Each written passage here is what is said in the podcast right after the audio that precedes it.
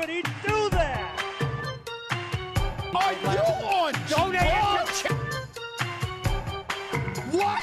Charles Darwin. The nerds is where it's at.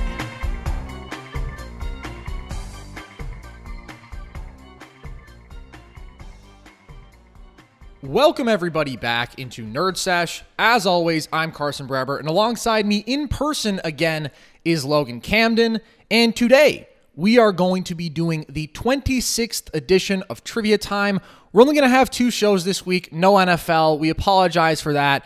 And our NBA show is going to be tomorrow. So a little bit of a weird schedule this week, but we hope you guys can understand with the holidays.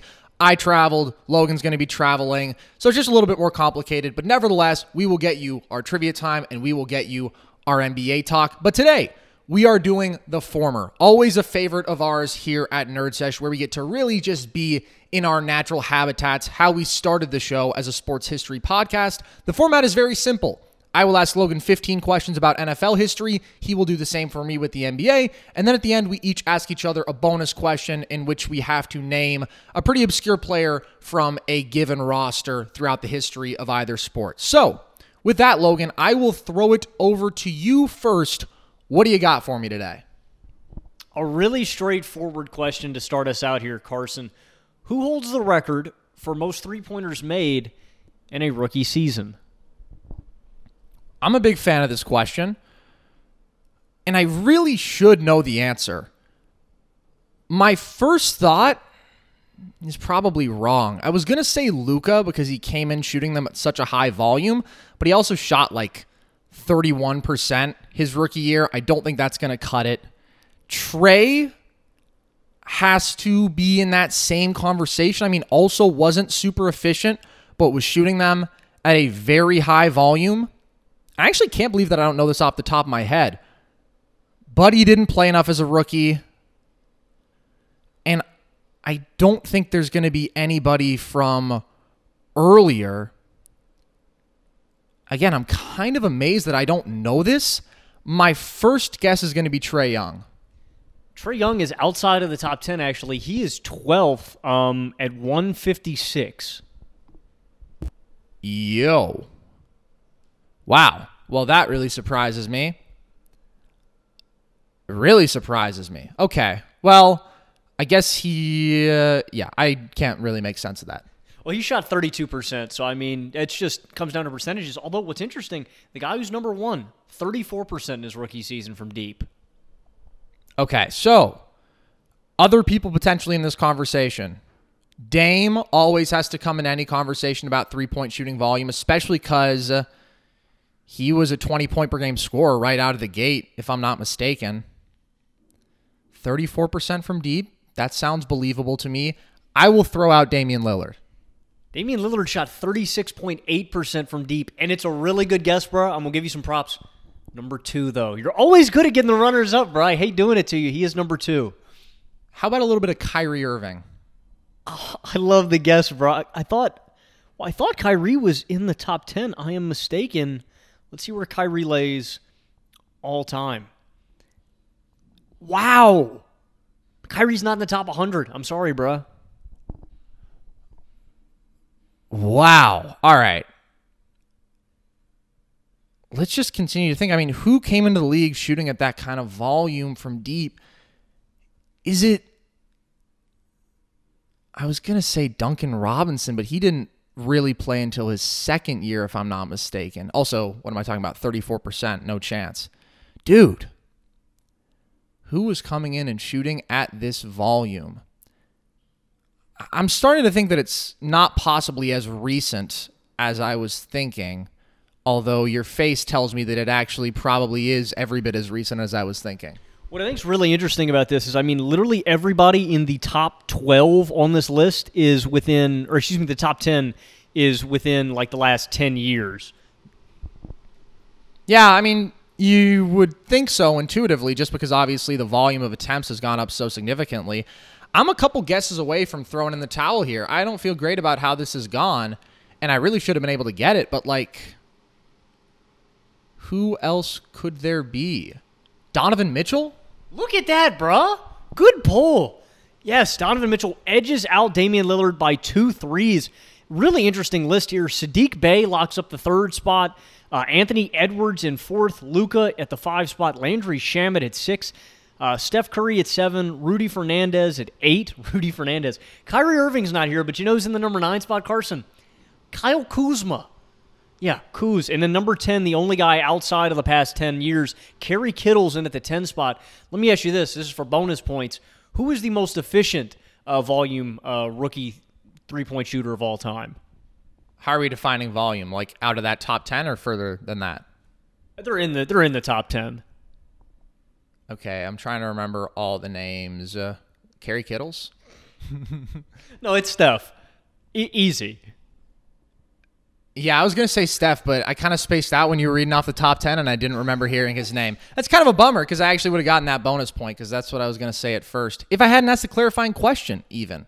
But all right, I'm glad I got there. Donnie makes a lot of sense. You start to put the ingredients together. The 34% number is very helpful there because he was not that kind of hyper-efficient three-point shooter when he came into the league, but immediately had to carry a load, modern guard. That makes a lot of sense. Okay, great question, Logan. I've got one for you here that I think is pretty fun to kick things off. Adrian Peterson has now scored for 6 different teams. And I have to say, actually, credit for this question goes to friend of the show, Peyton T. Gallagher. Cooked this one up. Can you name those 6 teams? Yeah, they actually, I don't know what broadcast I was watching, if it was the Titans one, but I remember they brought this up. So, obviously, Minnesota, Detroit, the football team, he didn't do it in New Orleans. He wasn't there long enough. Didn't score. Tennessee. Damn, bro, this is harder than I thought.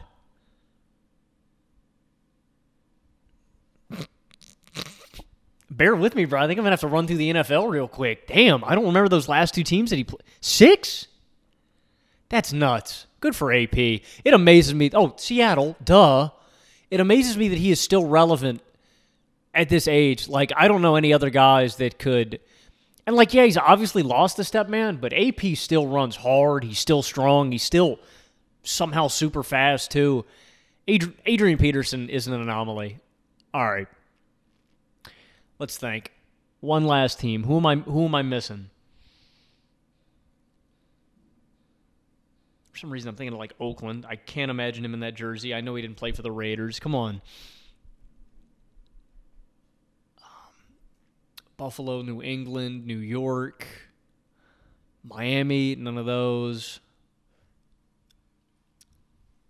Kansas City, Denver, Oakland, Vegas, Los Angeles. And then what's the last division? Who am I missing? I got the North, Indianapolis, Jacksonville, Houston, and Tennessee. I don't think it's in the AFC. Damn, dude, this makes me mad that I can't just nail this off the top of my head. Philly, New York, Washington, Dallas, Green Bay, Chicago, Minnesota, Detroit, Atlanta, New Orleans, Carolina, Tampa Bay. It's in this last division. San Francisco, Seattle. Have I named the team already? I can't really answer that because you've named almost every NFL team. San Francisco, Seattle is in the last 2. L.A. Who's the last team, bruh? San Francisco, Seattle, L.A. Dude, I hate that smirk because it's, who am I forgetting? San Francisco, Seattle, L.A. Who's in the last in that division, bruh? Oh, I'm crapping the bed right now. I'm genuinely speechless right now. Well, I actually just spoke, so I guess not. But this is pretty unbelievable. Who was the last team in the NFC West, bro? Who am I spacing out on? Dude, the Trivia Time light's already getting to me. This coffee has got me hot, bro. I do this in my sleep, bro. This is what it's like to watch somebody have a mental breakdown on camera. This is what Trivia Time does to you. Because everybody at home, if you know it, I mean, you're laughing at this guy. You might have to put the dunce cap on for this one. Might. How do I not, dude? Genuinely. Just look around for a second, Logan. Just take the mic, bro. Just take the mic. It's the Arizona Cardinals, ladies and gentlemen. The Arizona Cardinals, Logan and I, are currently in Phoenix, Arizona. The Arizona Cardinals are currently the one of the best teams in football, and just slips by you right there when the lights get pretty hot. You rolled through 5 of the 6. Fun fact, although AP only spent 6 games in Arizona, averaged 75 yards per game there, his second highest mark for any of the 6 teams that he has played for. Well done. You got most of the way there. Historic feat for AP, and thank you to Peyton T. Gallagher for the question.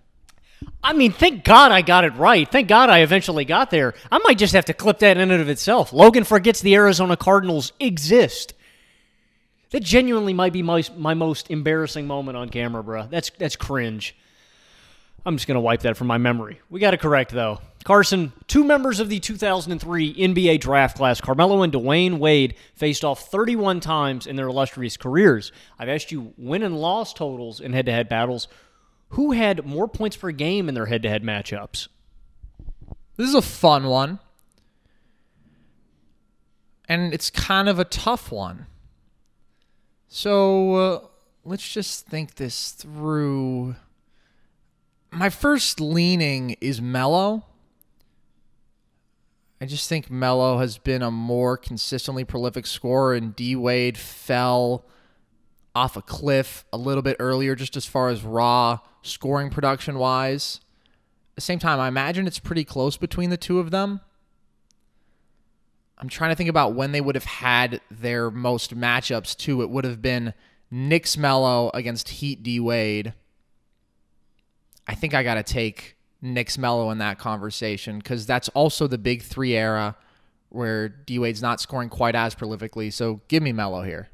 Good call, bro. And I think the big difference, if you look at the numbers, the three-point percentage, actually, Dwyane Wade shoots 25% from deep. Melo's up near 30%. That does make a slight difference. It is Melo, 25 to 22. And yeah, man, D-Wade just kind of had some bad performances, a 14-point game here, 13-point game here, and then at the end of his career, just some sub-10-point games. But yeah, I thought it might trip you up. I like how, I don't know.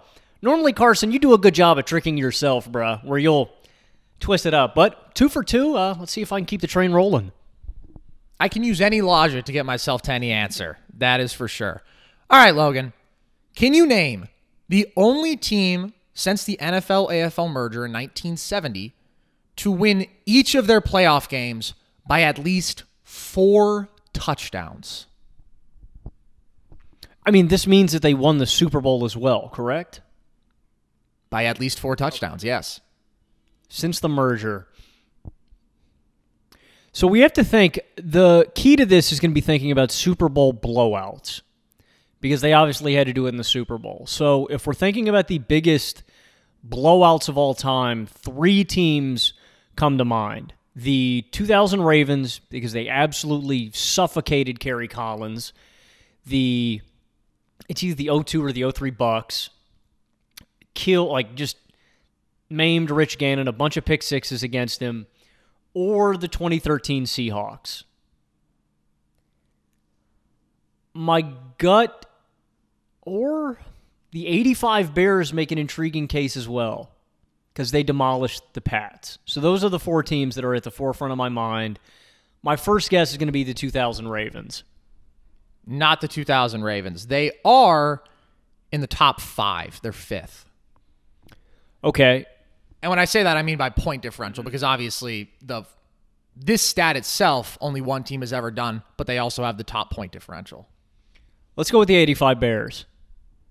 They're 3rd. Let's try either the 02 or the 03 Bucks. I always get the year mixed up. 02 Bucks are 6th. I mean, I guess I'm going to go with the 2013 Seahawks. I don't think it's Seattle.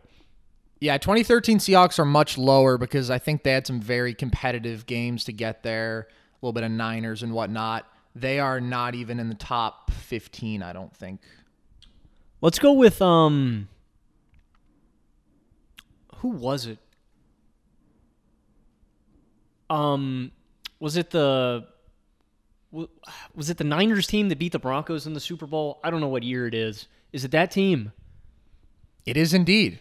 I will give that to you. It's the 89 Niners. Very well done. Exceptional team. Beat the Vikings 41-13. beat the Rams 30-3. I just realized, actually, the question isn't true because they won all four games by at least 27 points, not four touchdowns. But nevertheless, I mean, top point differential of all time comfortably, plus 103 games, all very convincing blowouts, and then beat the Broncos 55-10. So you got it. Was that Steve Young or Joe Montana? That was still Montana. And four. Yeah, only thing that got me there was just remembering that Elway had gotten his ass beaten so many times in the Super Bowl. I'm glad he got one, though. That was a very, very legendary team and a pretty creative question, too. I dig it. Carson, we just saw Steph Curry break the all-time three-point record. But can you tell me who holds the record for the most consecutive games with five or more three-pointers made? I'm perplexed at the idea that this could be someone other than Steph Curry. So, first guess, I'm not going to get tripped up by the fact that you said Steph Curry in the question. I still have to guess Steph, and we'll proceed from there. Steph holds damn near every spot on this list. 2, 3, 4, 9, 8, 10, 11, but he is not number one. Klay Thompson? Klay is a good guess. He is not in the top 10, though. Damian Lillard. Dame is an excellent guess. Carson, Dame is tied for fifth on this list with 7 games. This is kind of crazy. You just have to shoot such a high volume so efficiently for a lot of games in a row. Is it Buddy Hield? I like the enthusiasm. One of the greatest three-point shooters of all time, of course. Buddy is not in the top 10 either. It's never a good thing when somebody says to you, I like the enthusiasm, and you weren't even enthusiastic. I just said Buddy Hield pretty normally there. Dude, this isn't great.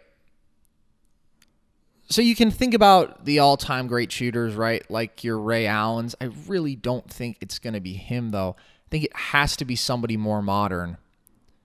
And, like, I go back to the same super high-volume guys. Luka, I don't think has ever shot efficiently enough, although he does have those crazy hot streaks, but for like however many games in a row, I don't know. Trae had his second year where he was up at like 9+ attempts per game, so that would give him an opportunity. But again, I don't know if the efficiency is there. And then you think about the great sharpshooters like a Duncan Robinson or one of his predecessors, but I don't think many of those guys attempted a high enough volume. And it's just like, yeah, they can be super efficient, but how many games in a row are they getting with 10+ attempts, because that's what you need. Then again, Duncan Robinson has averaged like 8 threes a game a couple times. So, what? Don't guess Duncan Robinson, bruh. I'm just thinking about it. Just working through my options here. This guy probably wants me to guess like Gilbert Arenas or something. James Harden. I'm going to go James Harden.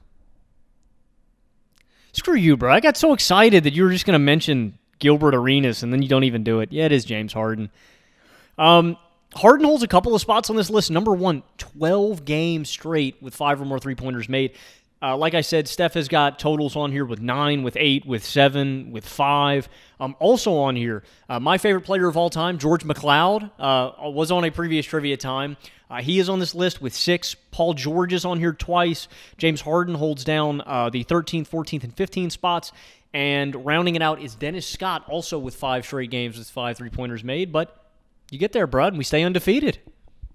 I really can't believe that Steph doesn't have that record. Yeah, we stay undefeated. It hasn't been the smoothest start. You know, three-pointers made questions, pretty straightforward. I really should be better there, especially just because Harden, it's like the only guy to rival Steph in three-point volume at any point. I mean, putting up 13 a game. The only other guy at this point, I'm pretty sure, in the top 5 for three-pointers made in a single season. I think Klay has been bumped out of there now. James Harden has made a whole lot of threes in his career. 4th all time in made threes, too, if I'm not mistaken. All right, Logan. Who is currently leading the NFL in pick sixes thrown for the second consecutive season? Is it Matthew Stafford? It's Matthew Stafford, just like that. He's thrown 3 this year. He threw 3 last year. And those aren't the only 2 times that he has led the league in this stat. Kind of what he does. He likes to throw some costly picks. I mean, yeah, I saw during the broadcast they were just talking about how he had done it in consecutive games, so it's nice. Shout out the all-time pick six king, though. Matt Schaub. the GOAT. Dude, I remember back in 2011, man, that man threw like 7 straight games with a pick six. That was epic. Shout out Stafford, though. Dude, it is concerning. I think, if I'm not mistaken, his win against the Cardinals genuinely might be his first win against a 10-win team in his entire career. I think it might be his first win against was it a team? I don't think it's a team over 500 because he's done that. But I mean, like a playoff team. I don't know. There was some crazy stat that they thought where he was winless against 10-win teams in his career as well as something else. So shout out Stafford for getting that monkey off his back. Okay, but I would like to look into that because I don't know if that's like they had to have 10 wins at that point in the season because then you have pretty limited opportunities. Like he beat the Bucks earlier this year. It's going to be a 10-win team, but wasn't at the time that they played because it was week 4 or whatever. Very salient point. So could be a flawed stat, but is a true stat nonetheless. Good for Stafford. Carson, I really love this question. I know you know both of these guys. Sorry, I just like how you said good for Stafford when the stat is that he's leading the league and pick six is thrown for the second consecutive year. It's not great for him. I mean, it's not great, but hey, he beat the Cardinals. Good for him, bro. Rams might be the best team in the league. I don't know, man. That defense looked scary the other night. Carson, can you name the only 2 players in Nuggets franchise history to average 10 assists per game in a single season? Oh, boy, can I. This is a fun one. 10 assists a game. Pretty big number. Pretty big number right there. I mean, I always got to think of Andre Miller, dude. Any stat that involves assists for a team that Andre Miller played for, I'm going to think of him. But are there better guesses out there? Well, perhaps. Ty Lawson? I don't know, man. He did average some pretty big assist numbers. I don't think ever 10 a game. Jokic has not. He did 8.6 or whatever last year. Earlier in their history as a franchise, Michael Adams is the only guy I can think of as a candidate. And I think he did do it, actually. I'm going to guess Michael Adams. Wow, dude. Great poll. Yeah, Michael Adams is one of them. Dude, I hadn't done a whole lot of research into Michael Adams' career. Not only did he average 10 assists this season, he averaged 27 a night. I mean, that's nuts. On what, like 39% shooting? I'm going to have to look. He was wildly inefficient, that guy, but he did put up some massive raw numbers. Him, Orlando Woolridge, the boys, scoring like 110 points a game, winning like 20-something games a year. Go Nuggets. Do you have it? I hate you, bro. Exactly 39%. That's just what I do. All right. I'm thinking through other possible guys, and I feel like I have named most of the good candidates. I mean, other just like notable guards in Nuggets history. Chauncey did not do it, certainly. AI obviously never did it for anybody. Like, I'm just going back through their history. Are there any pure points who I'm missing? I want to guess Andre Miller. It's crazy, but I'm going to do it. I thought it was a really bad guess at the jump. I guess I criminally underrated Andre Miller. It's not the correct answer, although I do want to give him credit. Averaged 9 assists per game in 23 games in the 2007 season before he was traded to Philly. Averaged 8 assists a night in the other few seasons that he played. He also averaged 11 assists in 2002 with the Cavs and led the league in assists per game. I don't know, man. I always remember Andre Miller as this just kind of slow guy who just, I don't know, just kicks the rock around. I just remember old Andre Miller. I never saw him in his prime. So, good guess. Not the correct answer. Have I named this fella? Oh, boy. All right, so the Nuggets are not that old as a franchise because they were an ABA team, and I'm assuming that we're not including that here. So, like, all the great 70s Nuggets players, no. There wasn't some standout point who was diming up who I can think of in that era. Dude, I'm thinking of, like, Nate Robinson. I think I can say confidently Nate Robinson never averaged 10 assists a game. Just realized I have to put an asterisk on this one. He got traded mid-season to the Nuggets, so... Or no, yeah, he got traded midseason to Denver. So he only played 52 games this year. For the Nuggets or overall? For the Nuggets. That's legitimate. Can you give me an era? Is that too much? You can tell me. It's the 90s. And, I mean, this dude, you name this guy a lot, and this was not the only time in his career he averaged double-digit assists per game. Avery Johnson? It's a good guess. It is not Avery. Not the only time in his career that he averaged double-digit assists per game. Did Mark Jackson ever play for the Nuggets? Could be. Maybe he was traded there mid-year one time. I'll guess Mark Jackson. Look at this whiz kid, bruh. 4 for 4 out the gate like Wendy's. That was smooth, bruh. You know that Wendy's is actually getting rid of the 4 for 4 meal. Dead serious. Dude, I really hope this is a prank. Look it up. Yeah, 4 for 4, sure. I'll be happy with that, but I do wish I'd been a little smoother. And, you know, once you give me 90s, there's only so many guys that I'm going to guess. I vaguely remember Mark Jackson playing for the Nuggets, so I had a decent feeling about that, but all right, we got it. Logan, I think this is a fun question. Out of all Hall of Fame wide receivers who played post-merger, one guy has the fewest yards and the fewest touchdowns. Who is that one player? Hall of Famer, correct? Post-merger. This is a good one. This is a very good one.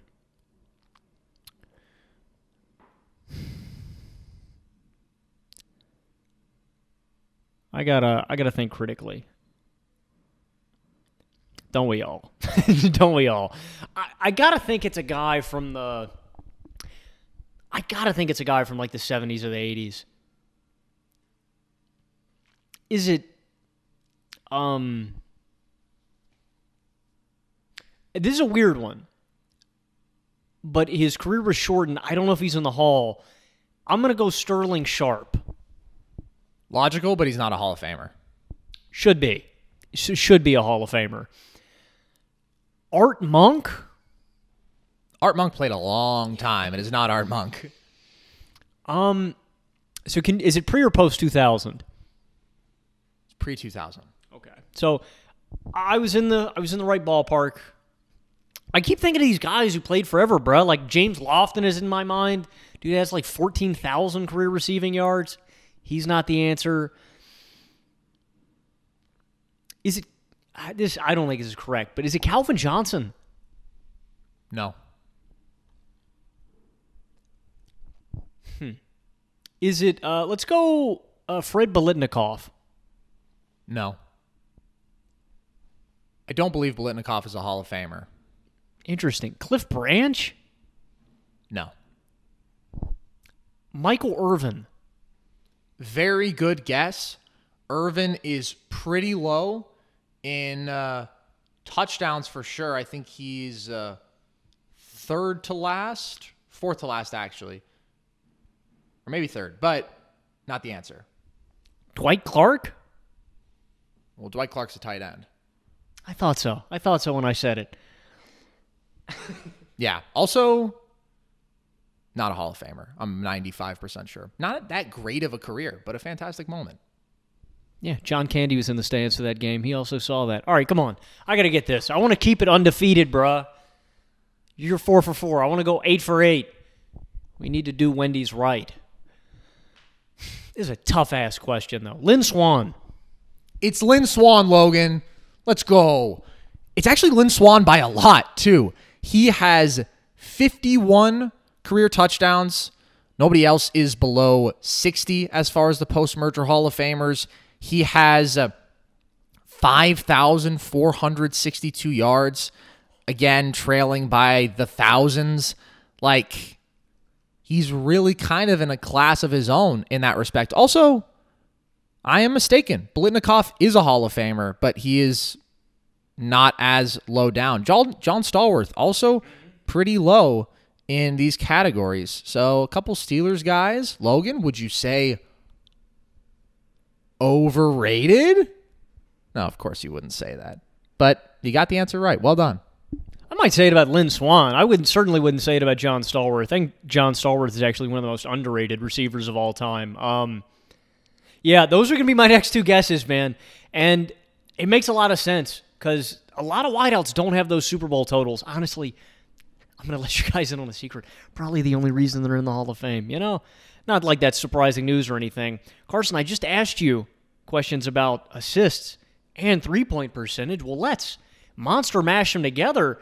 Three players in NBA history have averaged 10 assists per game and 40% from behind the arc in a single season. Can you name all three? I just adore this question.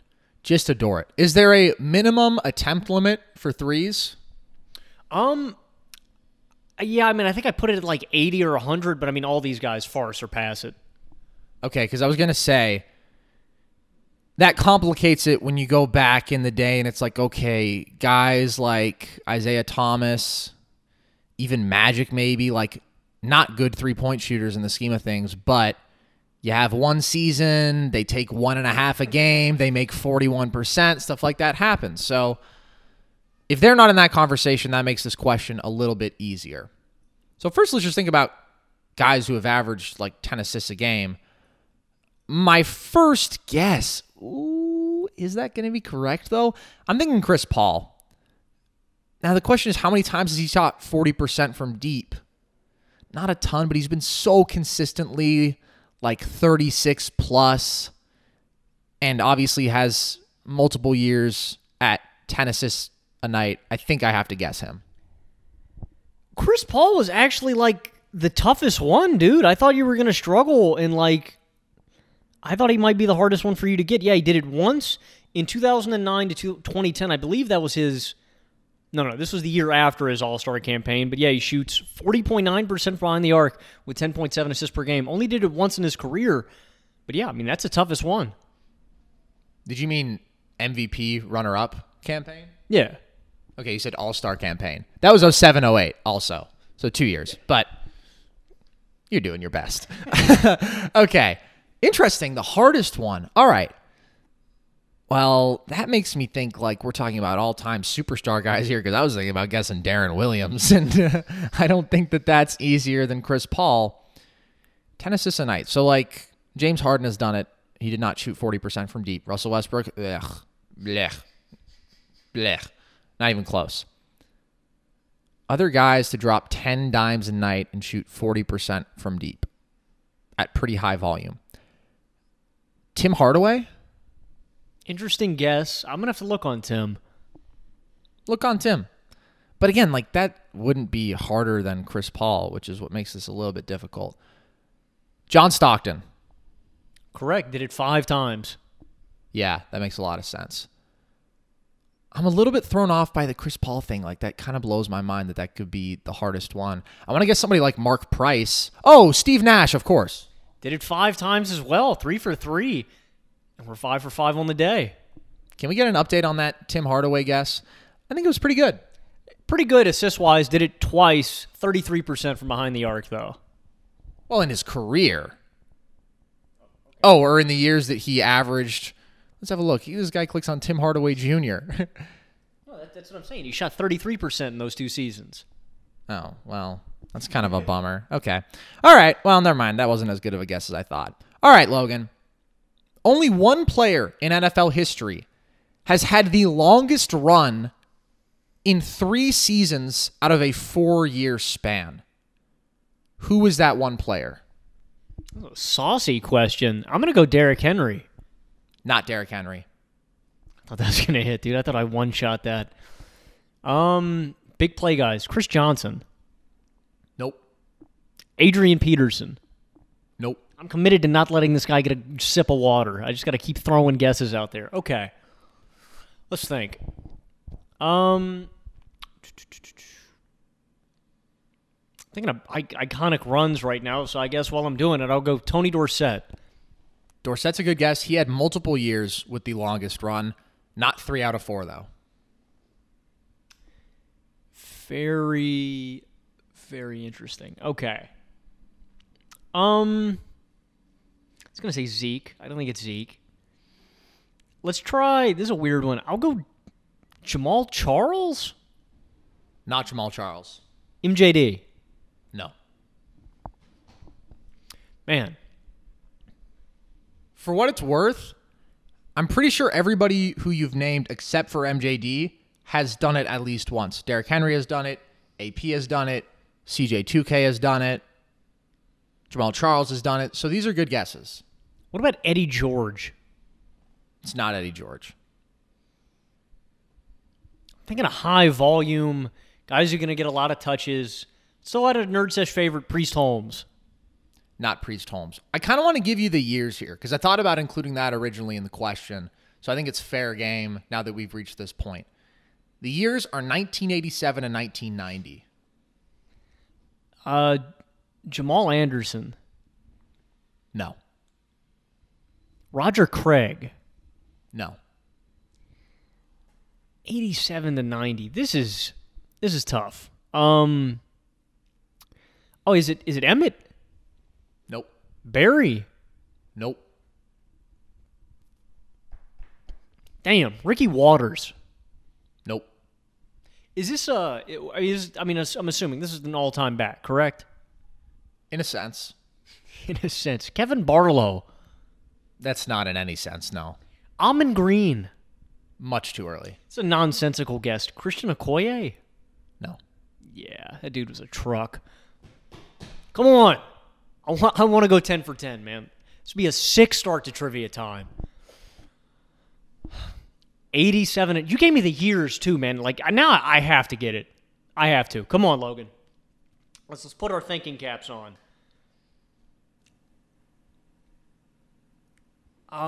What's that guy's name?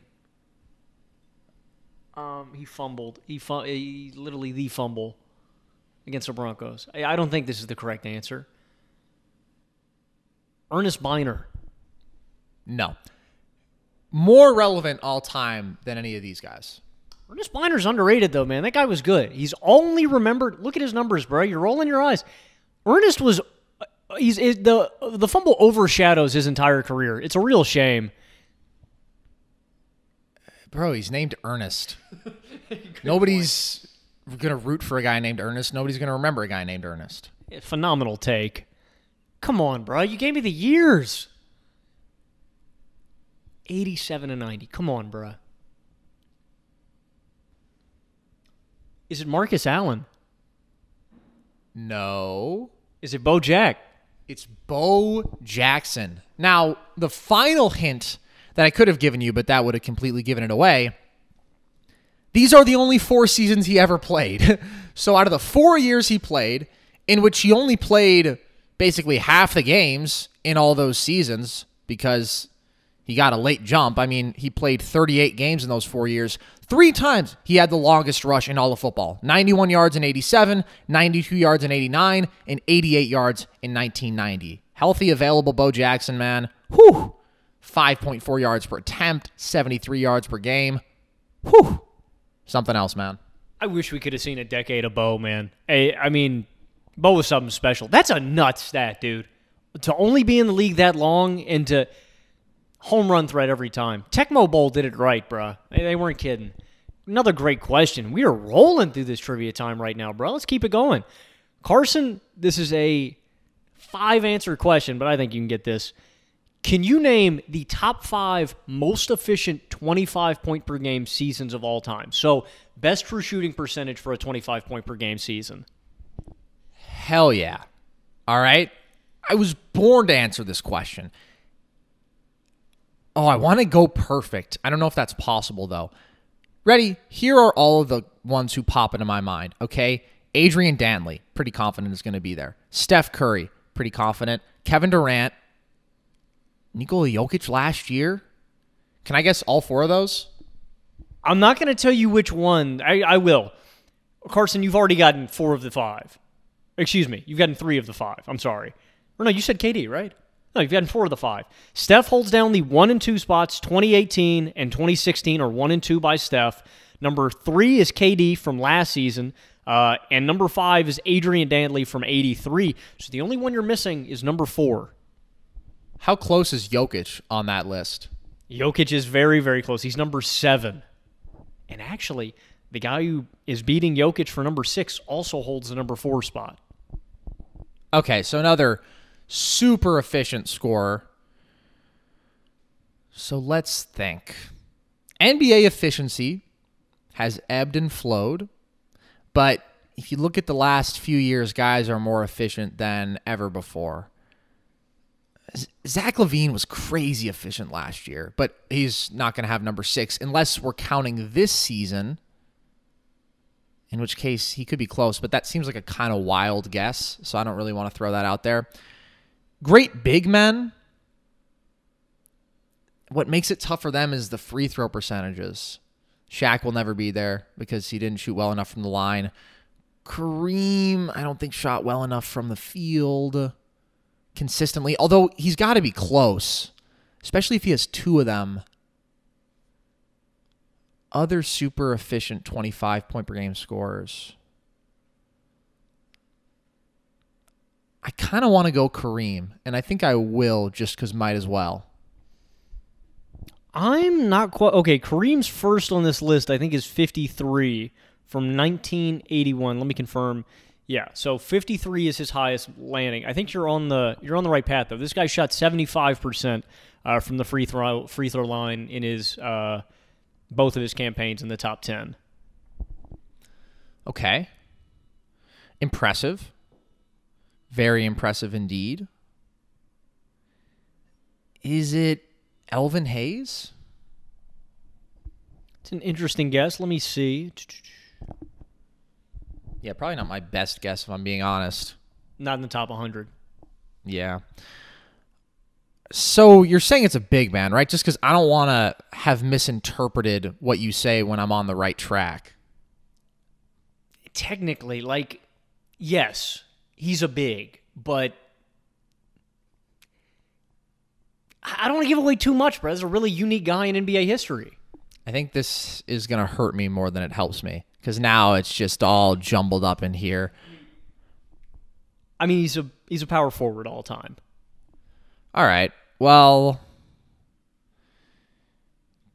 a guy who super efficient. I mean, a power forward. I always think of Dan Issel. I always got to think of Dan Issel, one of the great scorers. But that level of efficiency is nuts. I mean, the first few just came immediately to my mind. So, like, just keep thinking. I don't know if these numbers are going to help you. Shot 58% or 58.7% from the field and 60% from the field in these 2 seasons. That's sensational. Utterly sensational. Okay. Great power forwards all time. Well, it's obviously not... no. It's not any of the all-time best at the position. It's not Duncan. It's not AD. It's not KD. It's not going to be Moses Malone, if you consider him a power forward. Played both that and the 5. Not going to be Dirk, I don't think, just because of the 75%. And also, you were hung up on whether or not he's even a big.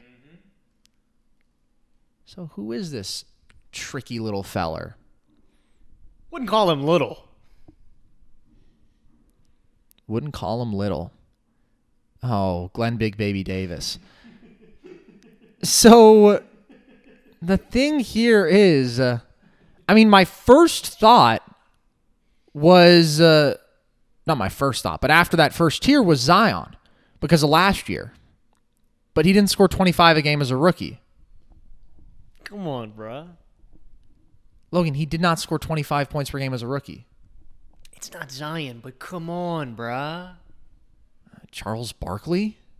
Charles freaking Barkley, bruh. And guess what? It wasn't with the Suns. It was both with Philly. I don't know why this AC keeps turning on. I just turned up the thermostat to 80 degrees. What's going on here? This is amateur hour up in this apartment. Dude! Chuck did it twice. 1988 with the Sixers. 66.5 for shooting efficiency. 28 points per game, and then holds down the 6th spot, tied with Dantley, 66.1 true shooting on 25 points per game. Insane. Like, I don't know, man. Like, I don't know. This stat really puts in perspective, like, how great of a scorer Chuck was and how efficient he was. Because I don't know, man. Like, I've appreciated Chuck's game. My dad talks him up really highly. I never really got it. I used to be some big fat schlub sitting up there with Ernie Johnson and Kenny Smith and Shaq. I don't mean to hate, but I didn't know he was this dominant. Carson, the number 11 spot as well on here. It's crazy. I also want to give you credit for your Zach LaVine take. Number 28 on here, man. So shout out. That was really, really efficient season. But the round mound rebound holds down these spots. Yeah, Chuck was unbelievable. I love watching Chuck play. Really distinct in the history of the game. And by far the most surprising. I mean, obviously, it kind of rattled off the first few. But Chuck took me more than a minute to get there. Okay. That's a fun one. Logan, speaking of one of a kind, who is the only player in NFL history to score a touchdown against every team in the league? Score is in score, not throw, correct? Correct. Got to be a guy who stuck around a minute, but also played for two teams. You know, like he can't spend his entire career because he's got to score against that team. So let me think. It got to be a really prolific guy. Let's go. Screw it, man. Let's go AP. Let's go Adrian Peterson. Not AP. Let's try LaDainian Tomlinson. Not LaDainian Tomlinson. Let's go Antonio Brown? Nope. I don't know. I don't think AB scored against us yet. So that was a poor guess. Prolific TD scorers. Barry did not play for another team. I don't think Emmett scored a TD against Dallas when he was with Arizona. I think he played Dallas, but I think Dallas shut him down. Come on. Big-time TD guys. Jerry. No. I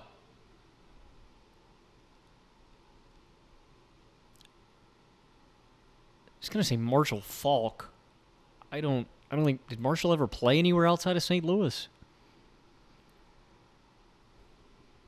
I mean, he did. Come on. He was great in another spot. Is it Marshall Faulk? No. Where else did Marshall play? For the Colts. Oh, yeah. He got... Duh. Let's try another guy. Eric Dickerson. No.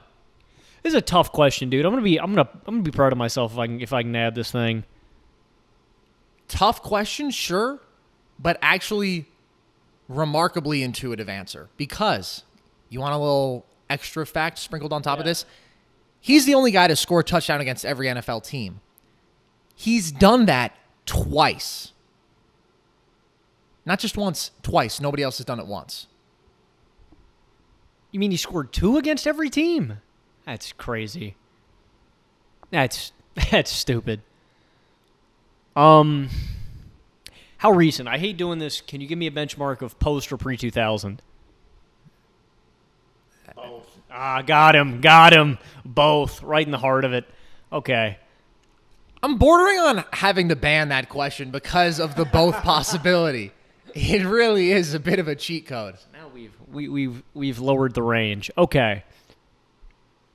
It's a cheat code. The thing that's still tripping me up is I don't know if it's a running back or a wideout, you know? I mean, tight end, maybe. Tony Gonzalez. Shannon Sharp. BJ Boston. All right, come on. 90s to 2000s, early on in this. I don't know why I keep thinking of Terrell Davis, bruh. Like, the guy played 4 years, never played anywhere outside of Denver. You know, like, what a stupid answer that would be. Jamal Lewis. No.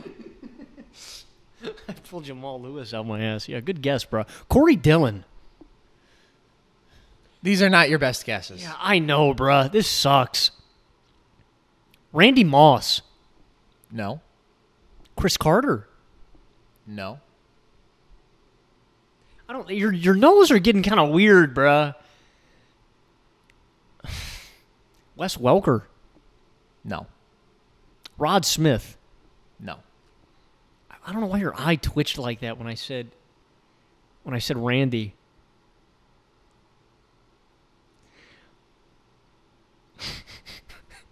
What does that mean? He's playing my own mind games on me, bruh.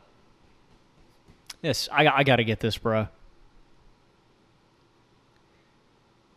90 to 2000. It's not. It's throwing me off that it's not Jerry, too, dude, because as long as he played, having played for the Raiders, too, I think the Broncos for a season, really surprised me that it's not Jerry Rice. Seahawks, not Broncos. Okay, well, he was on the Broncos. You're not going to find it on Pro Football Reference. He was on the practice squad for the Broncos in the preseason. I always get those two mixed up, whether he actually played for the Seahawks or the Broncos. But, yeah, he was in Denver for a little bit. Damn, man. Shannon Sharp. No. I don't have to throw in the towel here. Is it Isaac Bruce? No. Torrey Holt? No. Rats. Final hint. Can you give me a draft year? 1996. I was about to say Keyshawn. Keyshawn's 99. Oh, it's Kobe Bean Bryant. I don't know. I genuinely might have thrown the towel here. It's kind of depressing. I didn't want to be the first one to get one wrong. I wanted this to be the perfect 32 for 32 Trivia Time episode.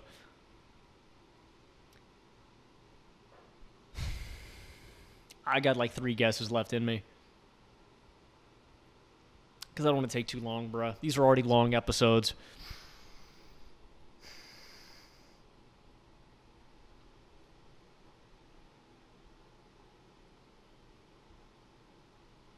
I might have to call you on the shot clock here. I'm running out of gas, dude. I don't know who it could be.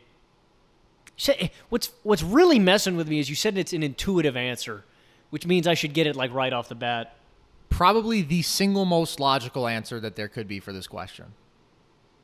Probably is it the all-time TD leader? I don't know who it is, bro. You want me to tell you? Not really, no.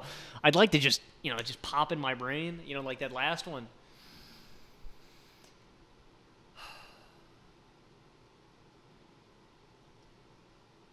Damn, man. I might have to.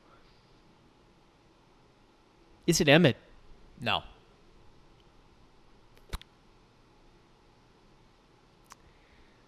'96. I know the draft year, too, dude.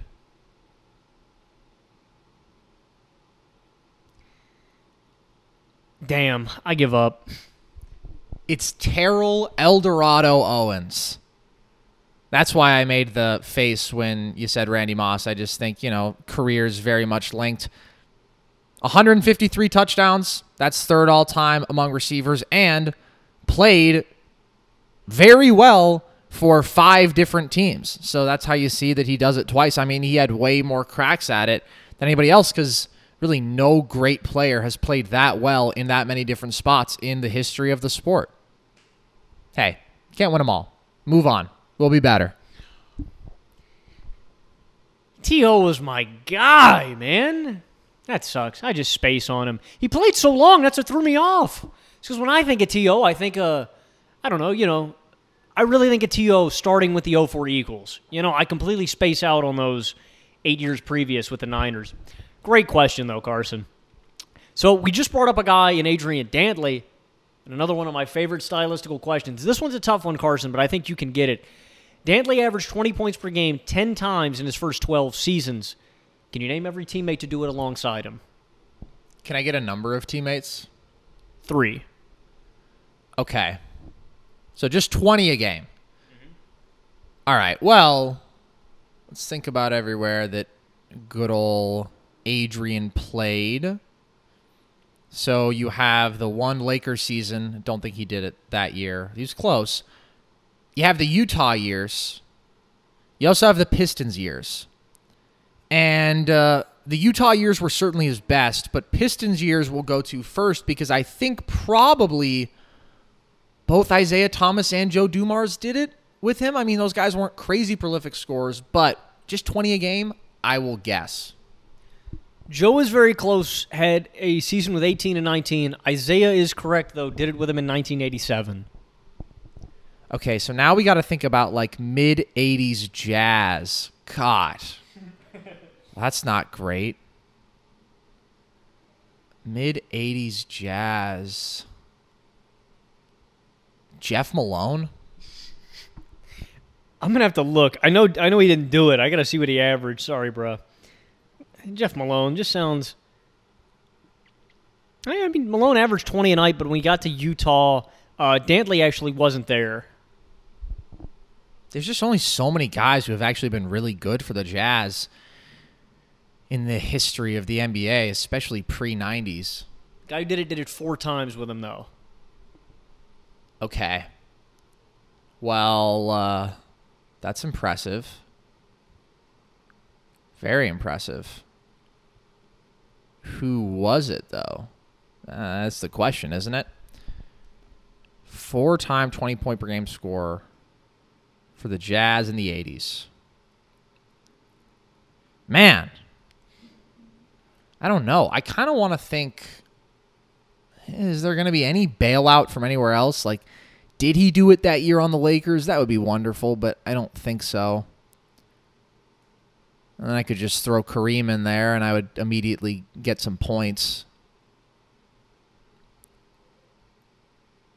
Was the guy who he played alongside like an all-star?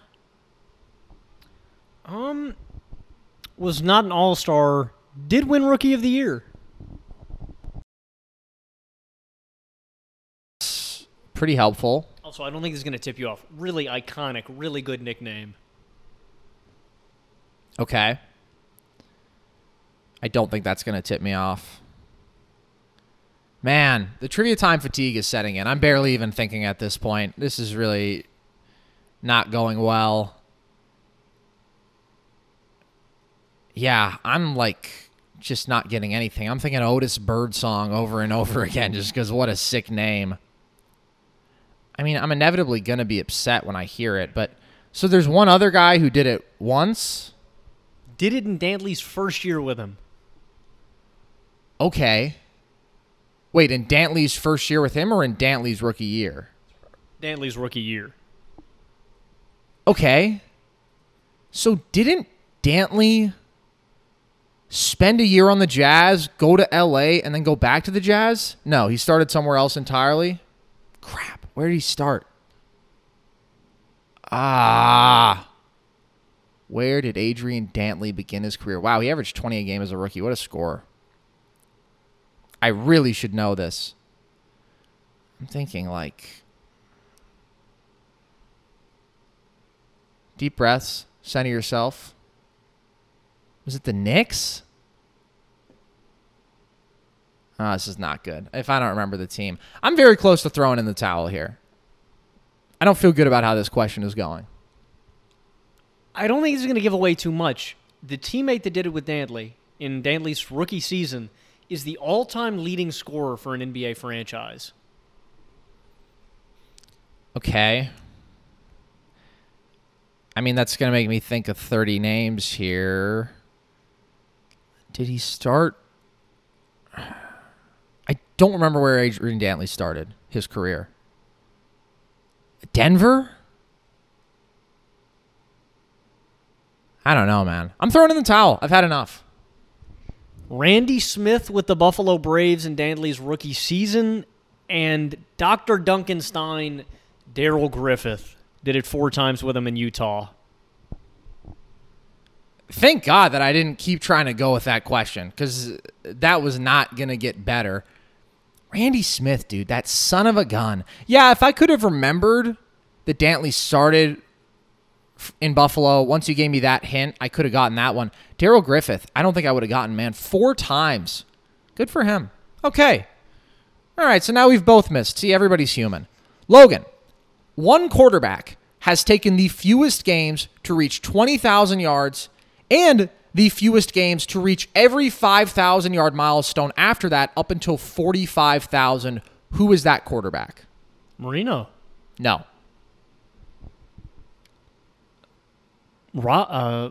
It's by games, right? Rodgers. No. What's Pat at, dude? I don't think Pat's played long enough. Or no, 40. Duh. I heard 20 and got all Pat Mahomes crazy. Pat does have it for 10 and 15. Dan Fouts. No, good guess.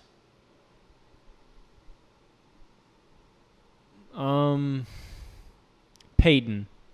Nope. Boomer Esiason. No.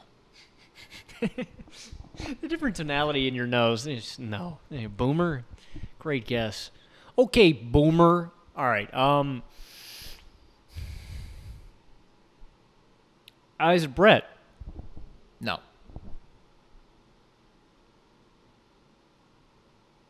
This guy wants me to guess Big Ben. I'm not going to do it. It's not Big Ben. Come on. Guys out the gate. Because 40K is a lot, man. Breeze. Nope. The thing that sold me off is because a guy like Breeze, like I can imagine him getting up to 40K pretty fast, but the consistency is what blows me away. 20 all the way up to 40. Is Brady? 20 all the way up to 45. It's not Brady. This is a weird one. Steve McNair? No.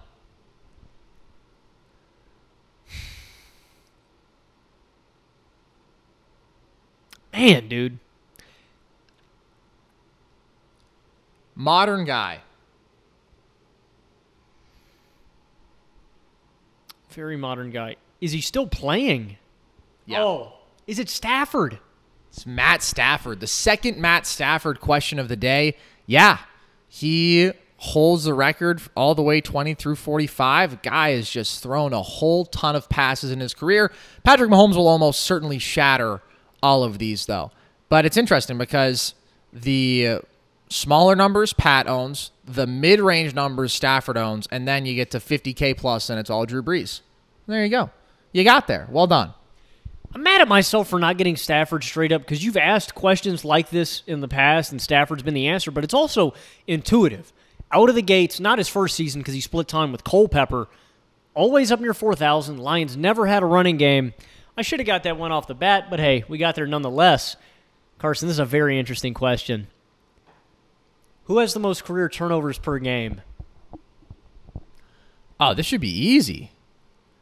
Should be easy money. I mean, let's just think about the prime candidates. James Harden, Russell Westbrook, always George McGinnis. Always George McGinnis. Those are the three guys who top the single season lists, and they all make sense for career numbers too.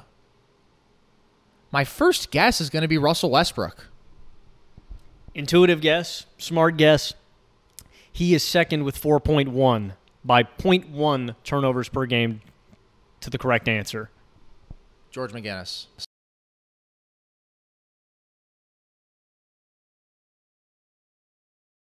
LeBron, so good guess.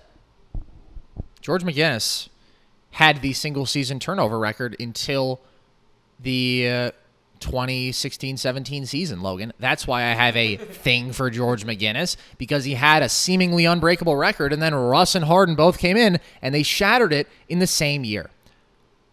I guess I should guess James Harden, just because I've talked about him, and he has had some unbelievably high numbers. The thing that's going to bring him down is the first few seasons, but I still got to guess it. Harden is ninth with 3.7. All right, so other dudes who turn the ball over a lot. More than four times a game is kind of ridiculous. You always think of the same candidates. And Magic Johnson, Jason Kidd, those are the guys who I think of. 4.2 a game is a really ugly number, though. I think Magic's at like 3.8. It's pretty high. I don't think he's that high. Kidd, I think, is somewhere in the mid to high threes. At the same time, who is actually like all the way up there. 4.2. That's terrible. Awful number. Don't think it can be a big man. I mean, yeah. Just don't have the ball in their hands enough. I guess I'll throw out Magic? No, actually, you know what? I think I'm going to guess Isaiah Thomas. I'm going to go ahead and couple these together. They're both great guesses. They're right behind one another. Magic is fifth. Isaiah Thomas is sixth. Magic with 3.9. Isaiah with 3.8. I want you to get this, and I know you can. Uh-oh. So here's what has just come to me. It very well could be Trae Young or Luka Doncic because they're early in their careers. I'm going to guess Trae Young. Trae Young is number one, 4.2. Luka is very high here. He is 3 with 4 a game. I have a question for you, Carson. Do you know who Jeff Ruland is? Yeah, I know the name. I don't know a ton about him. Never heard of the guy before. He's number 10 on this list, rounding out the top 10 at 3.7 a game. Also up here, Pistol Pete, John Wall, Cade Cunningham is 4th right now at 3.9 a game. But yeah, you got there. I knew you would. I mean,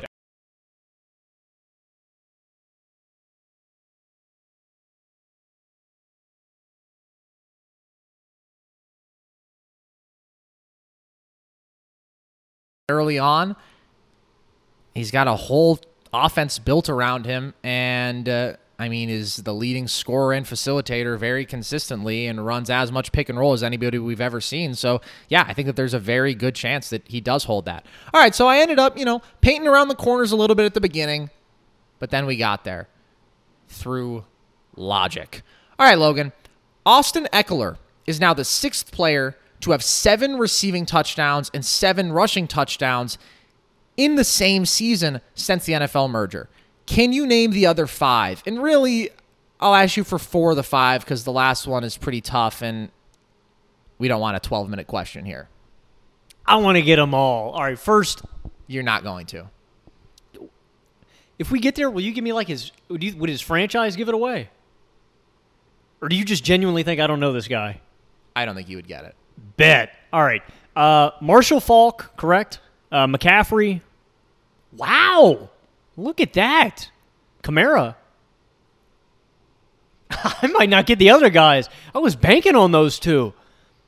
Falk. Le'Veon. I'm dumbfounded. 7 is a lot, dude.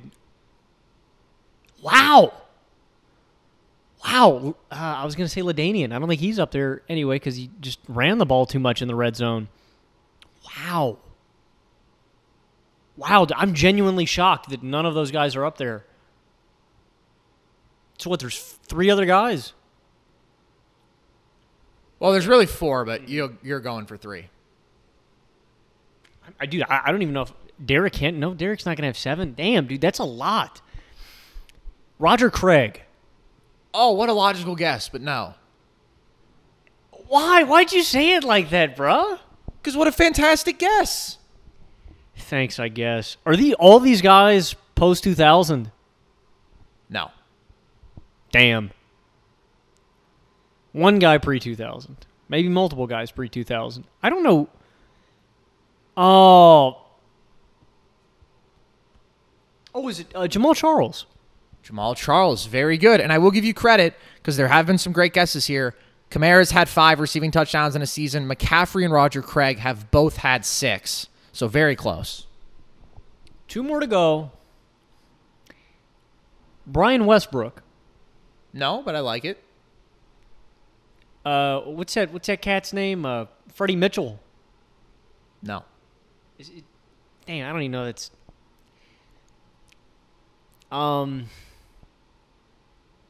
Shady. Are you thinking of Brian Mitchell? Yeah.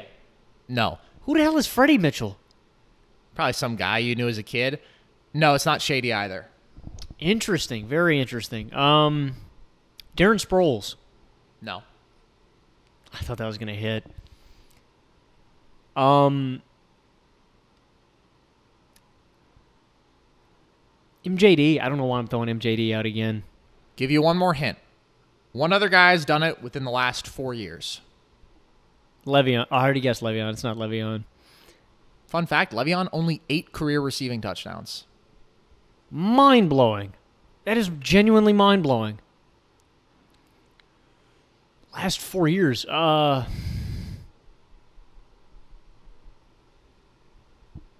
Mixon. Nope. I was going to say DeMarco Murray. That's 2016. 4 years. Give me the franchise of that last guy you don't think I'm going to get. The Vikings. I don't want to do this. Is it with the 90s Vikes with Randall Cunningham? It's not. Yeah, I'm not going to get it. I think I'm gonna throw in the towel with these last guys. Who are they? So we'll start with the 1975 season when two guys did it, despite there only being 14 games. Chuck Foreman of the Vikings. I wouldn't have got that, but I do know who that is. Sure, but those are two very different things. Yeah. Like, for example, I know who Daryl Griffith is. I'm not necessarily going to get him. Then we have OJ that same year. Both those guys had more than 22 total touchdowns. And then 2018, Kareem Hunt, playing only 11 games, had 7-7. Fun fact, not a single one of these guys has played 16 games in the season they did it. That's nuts.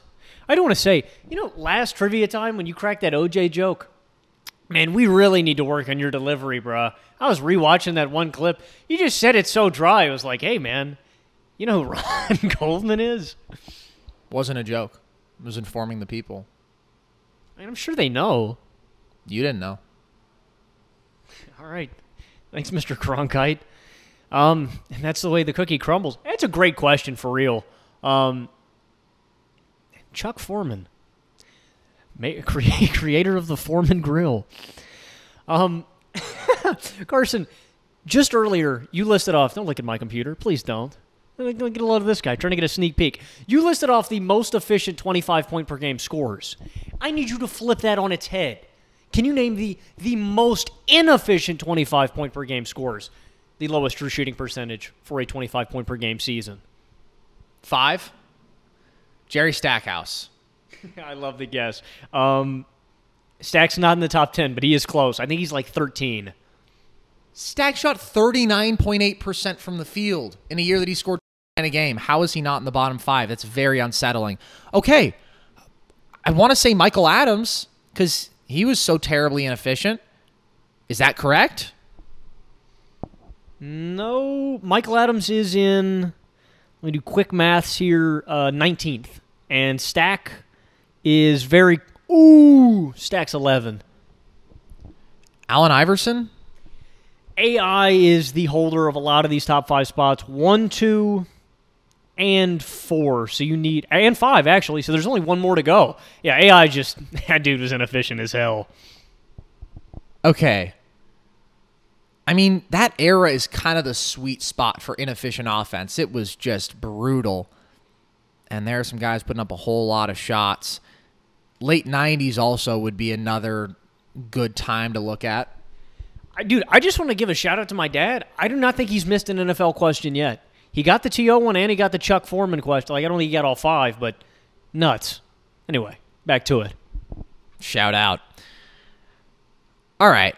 So, again, I'm going to key in on that era. It's also tougher to score 25 a game in that era. That's the thing. But still, if you were going to do it inefficiently, that was the time. I really can't believe that Stackhouse isn't there.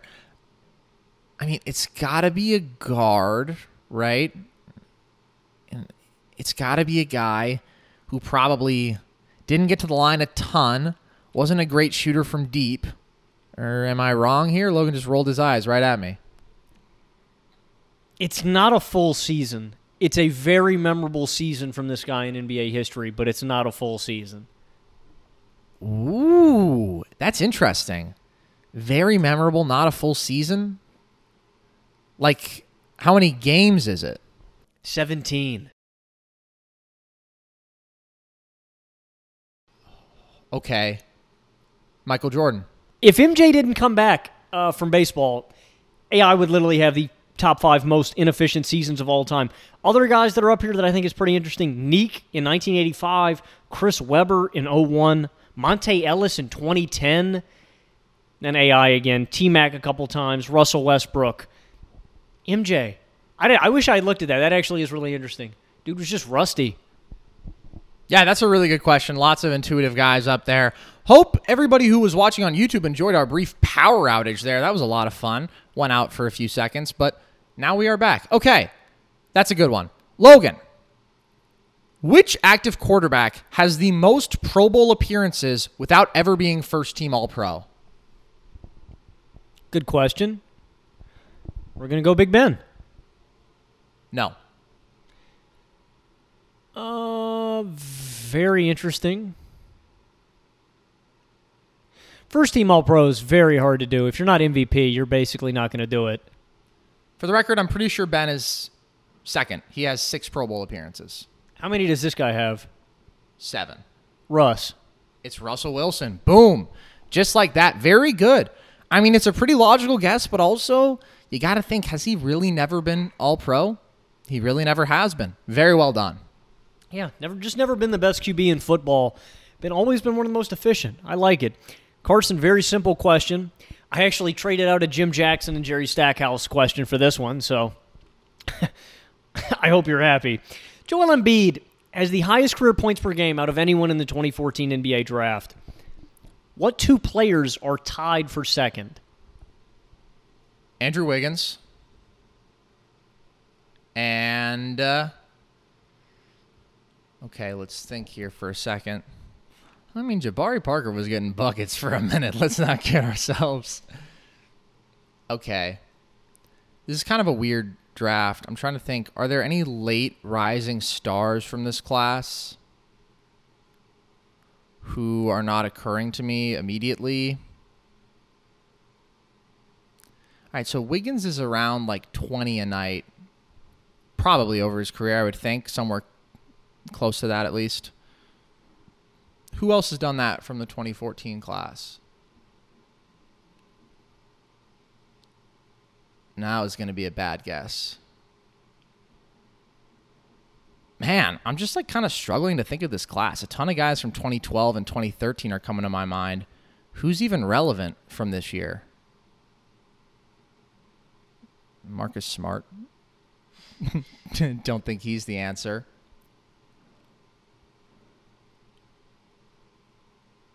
Oh, boy. I scoff at the Jabari Parker answer. He's actually 8th in this draft class. Career average of 14.2. Yeah, Jabari does get bucks. He certainly did when he was on the Milwaukee Bucks. Man, this is not good because just nothing is coming to me. Who else like this class? Aaron Gordon. I don't feel like it's a top pick. Am I correct in saying that? It was lottery, but was not a, super top pick. This is bad. I should get this. Don't want to give away too much. You've already mentioned this guy on the podcast. Okay.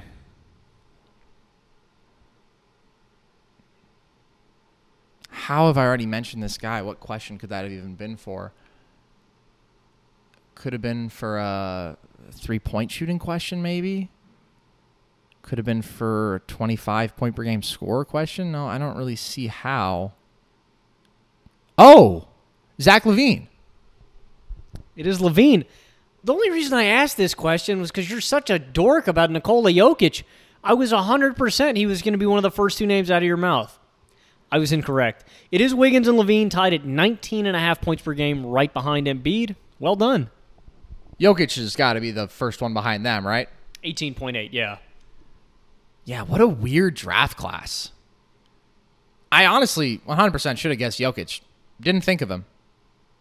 Just because, it's weird because I don't really remember his year as distinctly because it's not like he was a remotely relevant pick, obviously. But okay, good. Glad that we got there. All right, Logan. This one is just a 50-50. James Conner currently leads the league with 14 rushing touchdowns. Impressive. But is he even top 20 in rushing yards? Damn. Top 20 is a lot of guys. I'm going to go, yeah. You're correct. He is 18th. Some of the people above him, comfortably, frankly, Elijah Mitchell, Javonte Williams, Melvin Gordon, Jalen Hurts. But he does sneak in at that 18 spot. Remarkable disparity between the touchdowns and the yards, but a great season nonetheless. And a really important member of the Cardinals offense. I was watching something the other night, a local TV, Carson. This guy, had to take that James Conner was the most valuable player to the Cardinals offense. Yeah, it's probably the worst take I've ever heard. It was. It was pretty bad. It's like over Kyler Murray. I'll have what that fella's having. Carson, this is also kind of a you know it or you don't. What two players hold the record for most three-pointers made in a single half? Oh. That's fun. Zach LaVine? Hold up. Why? That's not a bad guess. Zach LaVine made 13 threes in a game. All right.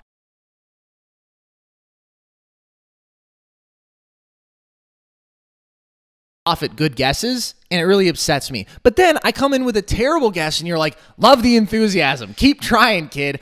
Zach LaVine will be high up there. Because, I mean, you just got to think of the single game totals, right? Klay Thompson has got to, right? He made 9 threes in a quarter. Klay is one of the answers at 10. Okay. And then you think of the other biggest single game numbers. Famously, Donyell, Marshall, and Kobe had the record with 12 for a while, but I think I have to guess Steph for the other one. I'm going to pull up the complete list of where these guys are. Steph is not the correct answer, though. Okay. Other guys who have just gotten crazy hot. What about when Kevin Love scored 30 points in that quarter? How many threes did he make?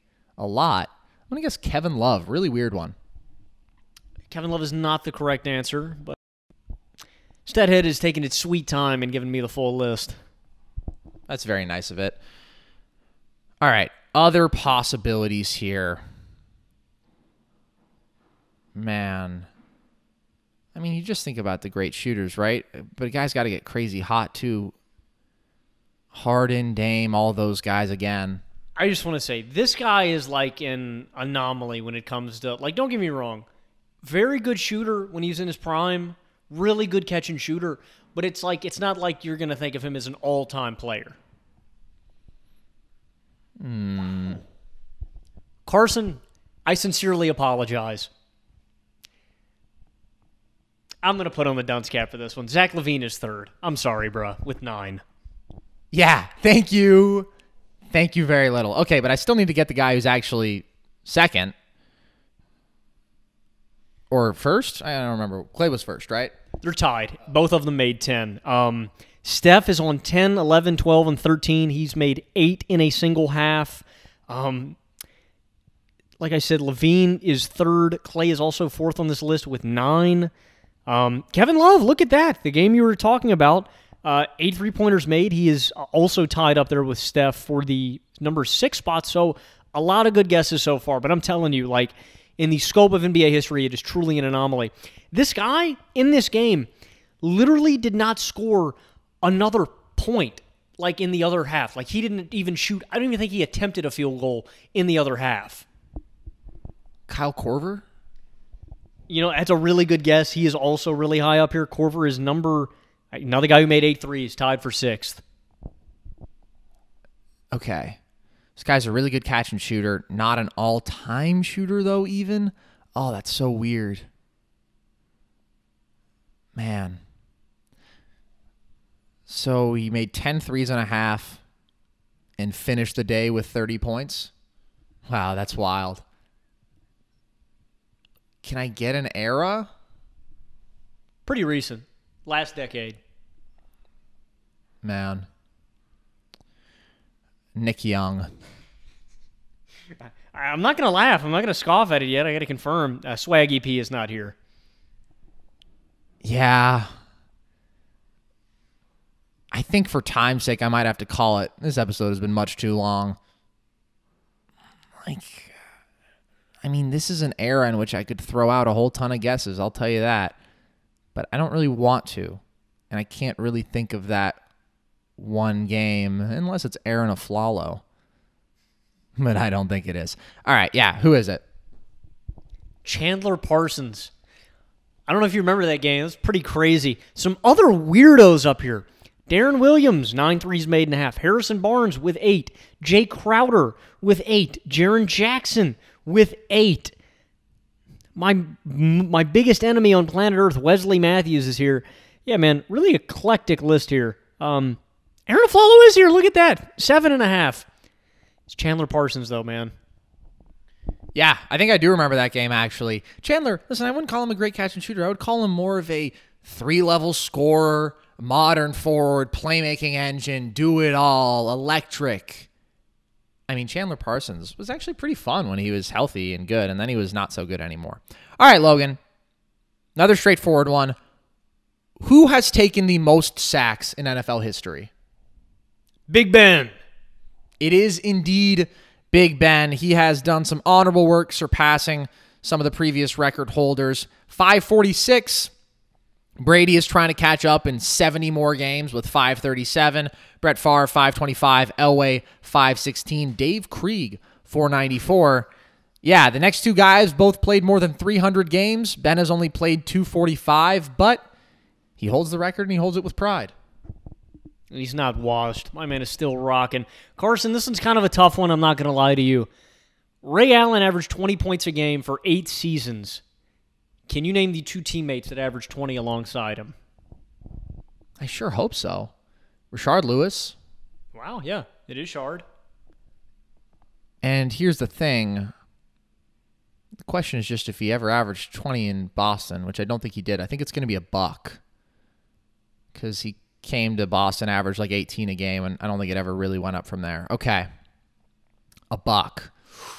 I should get this. Man, who was the other best player? I mean, 01, they make an Eastern Conference Finals run. Could have been on that team. I'm trying to think. I feel like I have an image of somebody, but who? Who was that somebody? I always think of Vin Baker when I think of big buck scoring numbers. This is too late for him. Too early for Michael Redd. Right? Well, oh, I guess you were nodding your head, so that should tell me. I was going to say, like, could have been one of his last year. No, but I don't think Michael Redd actually ever. Maybe they played 1 year together? Seems like that's not the answer based on your body language. Can I get a season on this? Yeah. He did it twice, actually. So 2000, 2001, and 2002. Okay. See, like, some really good teams, but I just don't really remember, other than Ray Allen, who stood out. Two-time All-Star and an NBA champion. An NBA champion, okay. Come on now.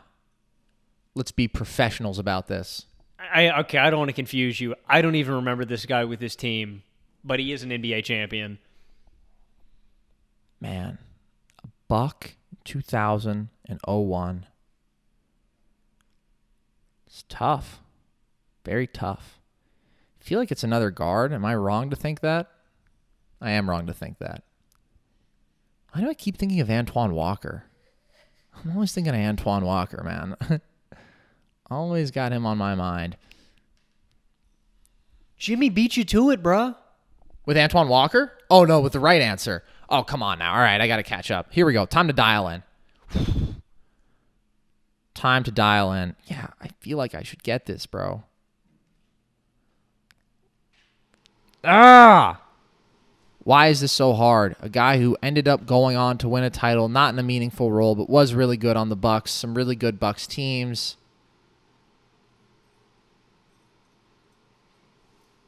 I hate to say it. I don't like how this episode has started to go for me. But, like, I think I have to throw in the towel. And guaranteed I'll be upset, but...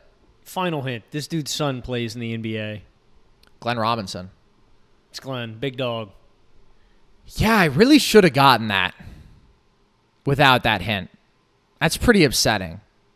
I'm blaming that on fatigue, 100%, because that's an easy one, bro. I mean, anything from the Bucks in that era, damn near think of Glenn Robinson before I even think of Ray Allen. So that was shameful. Shameful. Not happy about it. All right, Logan. 5 players who came into the league in 2000 or later are top 20 all-time in sacks. Who are they? Jared Allen. Okay. He got one knocked off. T-Sizzle. Suggs.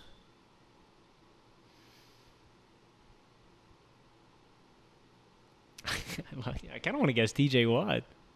JJ Watt. Is JJ not there? Aaron Donald. Okay, so a little John Abraham. Two more. Julius Peppers. All right, one more. Come on. Robert Mathis. Dwight Freeney. Oh, I thought the back-to-back Colts pass rushers was going to nail it. Damn. Is Dwight really, or when did Dwight come into the league? He may have been a little before. I thought Dwight was going to bang it on the head for sure. Strahan came in the 90s, so it's not him. I will guess. I think he came in the 90s. It's not Strahan, is it? It's not Strahan. Freeney came in 2002. He has a whole lot of sacks, 125.5, but not top 20 all time. One more guy to go. Come on. I want to get this. This guy isn't active, is he? Okay.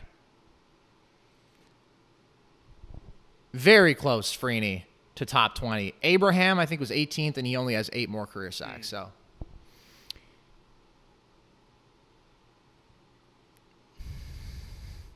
Elvis Dumervil? It's an interesting guess. He's somewhere in the top 50, but not top 20.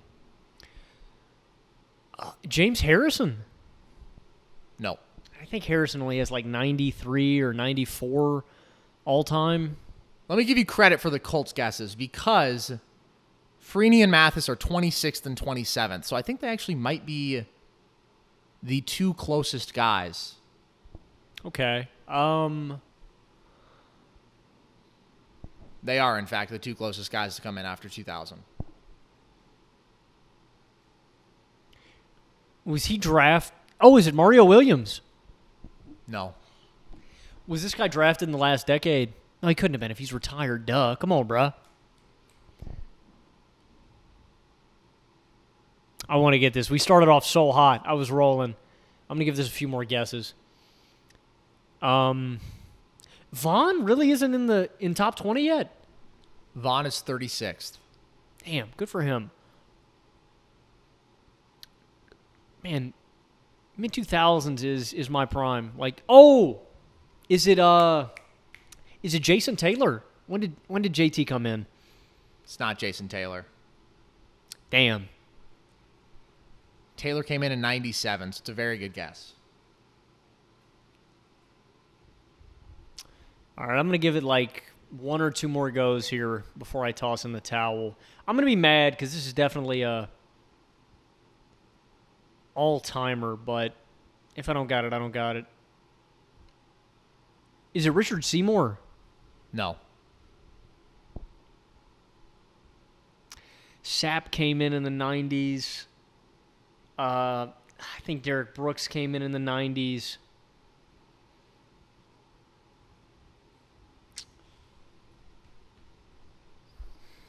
I don't think I got it. I'm going to see if I can formulate one more guess just to throw something out there. Fatigue is definitely setting in, bruh. This has been a long one. Do I have one more guess in me? I haven't looked at the chat. My dad probably already got it, man. That dude's been on a roll today.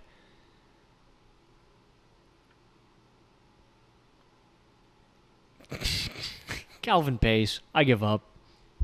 DeMarcus Ware. Oh, bro. He's 13th. A lot of good guesses. Logan is in complete and utter agony over there. Peppers leads the pack with 5th. T. Suggs, 12th. Ware, 13th. Jared Allen, 16th. And John Abraham tied for 18th. Came in the 05 draft, right? Sure did. I always forget. Dude, I think I have Mr. Marcus Ware on multiple sack questions you have asked on Trivia Time. I always space on him because the Cowboys were never any good when he was there. They were all right, but they never did anything of relevancy. Damn. Carson, this is really easy. I think you should blow by this question and literally every guess. Name every team Shaq played for. All right. Well, let's start from the very beginning. A very good place to start. The Orlando Magic, the LA Lakers. Now I'm already abandoning that. No, I'm just kidding. Heat, Celtics, Cavs. One more. I mean, this really should be quite easy. Was it the last? Was it after? Okay. Oh, the Suns, of course. Boom. Yeah, that was easy. All right. Good, though. I like it. A little something quick. Keep the momentum going. Logan, can you name the top 5 all-time leaders in rookie completion percentage? Relevant to a conversation we had pretty recently on a show last week, I guess. Great question. I was just looking at this list. I'm going to be disappointed in myself if I don't get it. Mac Jones is 1. Dak Prescott is 2. Who else was hella efficient? Is Big Ben up there? He was like 67.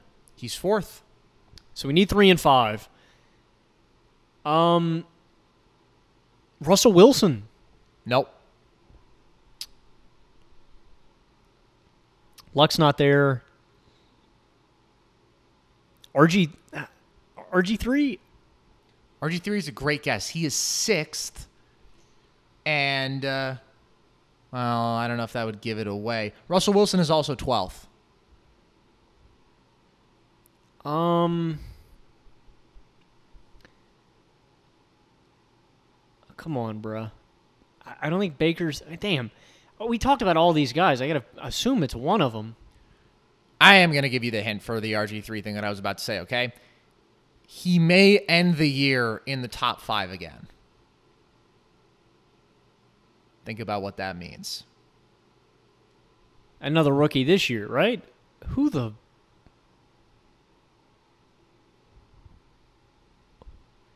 Davis Mills?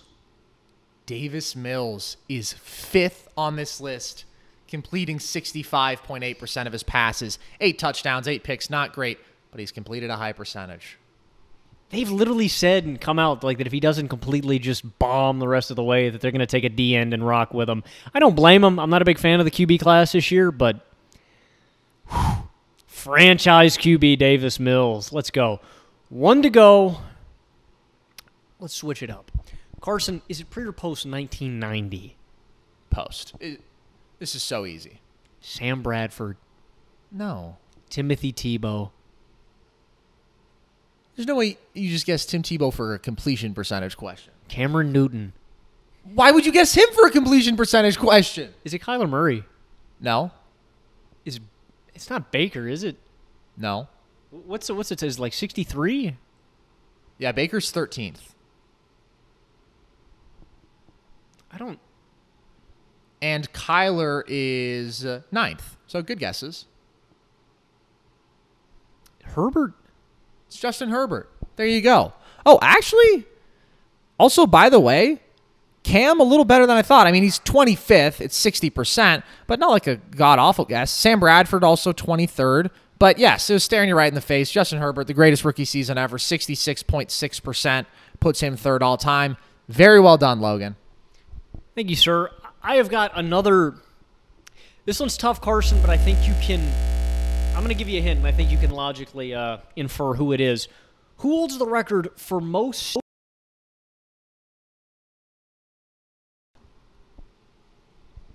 Larry Bird. Good guess. Intuitive guess. It is not Larry. Draymond Green. Another good guess. I'm going to see the full list. Guy was there a lot. Okay. Michael Jordan. Another good guess. Bird is actually up here. He is 12th all time. Okay. Scotty? Another good one. Actually, dude, Bird is 12th and 13th here. Let me see. Draymond is here twice with 5 steals in a single game. MJ is here multiple times, so good guesses. Scotty is here multiple times. All good guesses. This guy, above everybody else, though, 7 in a single game. And Carson, he literally played... wire to wire, played 48 minutes in this game. Michael Cooper? That's actually, I really like that guess. Michael Cooper has a game with 5. All right. Nothing like the Carson Brabber Classic. Lots of good guesses, no correct guesses. All right. I mean, other just great defensive players, I would think, who have been there a lot. That's worth taking note of. Because, you know, you might even think maybe a little bad boy Pistons action. No, not there enough. So, like, this is a guy who's associated to a dynasty in some way, I take it. Maybe a few. See, you want me to guess Robert Horry. And I guess I have to. That was my first thought, by the way, when you said this guy has been there a lot. But I just thought, really? I guess it's Big Shot Bob, huh? Should have gone with your gut, bruh. 7 in a single game. As many steals in this single game as he has rings. Big Shot Bob, man. Truly one of the weirdest careers in NBA history. All right, Logan. This is a tough one, but it's an interesting one. Which running back or wide receiver has the most career passing touchdowns since the merger? Tomlinson. Such a good guess. He's second. He has 7. Sanu. Good guess. I think he has like 4 pretty high up. Antoine Randall L. Phenomenal guess. He has 6. He's third. Oh, bro. I thought, oh, the look you gave me. I thought it was it. I don't know who the hell it is if it's not any of those 3 guys. I want to say the F word. Damn. Those are the 3 best, in my eyes, passing running backs or wideouts. You want me to tell you? Because it might be hard to get. It's an all-time player, but you might not be aware of this little fact. Barry. No. Emmett. No. What is that? That's weird, bro. I don't know why you keep giving me these little... Oh, it's Terry Glenn, huh? That's what you want me to say, right? Barry, Emmett. Oh, Walter Payton. It's Walter Payton. Okay, sweet. Yeah, I just... Look, when I say no, it just means that you're in the right zone, okay? I mean, well, not necessarily. When I say no, that's when it means you're in the right zone. Walter Payton, 8 in his career. Kind of remarkable, but good for him.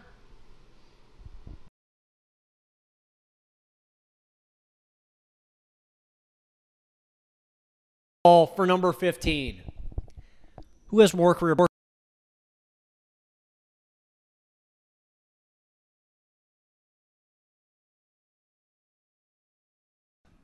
A very deep breath.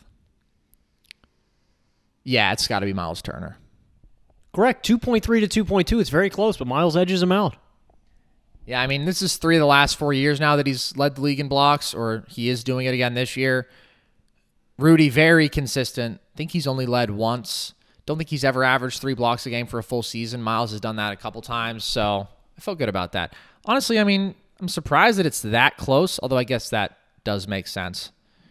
All right, Logan.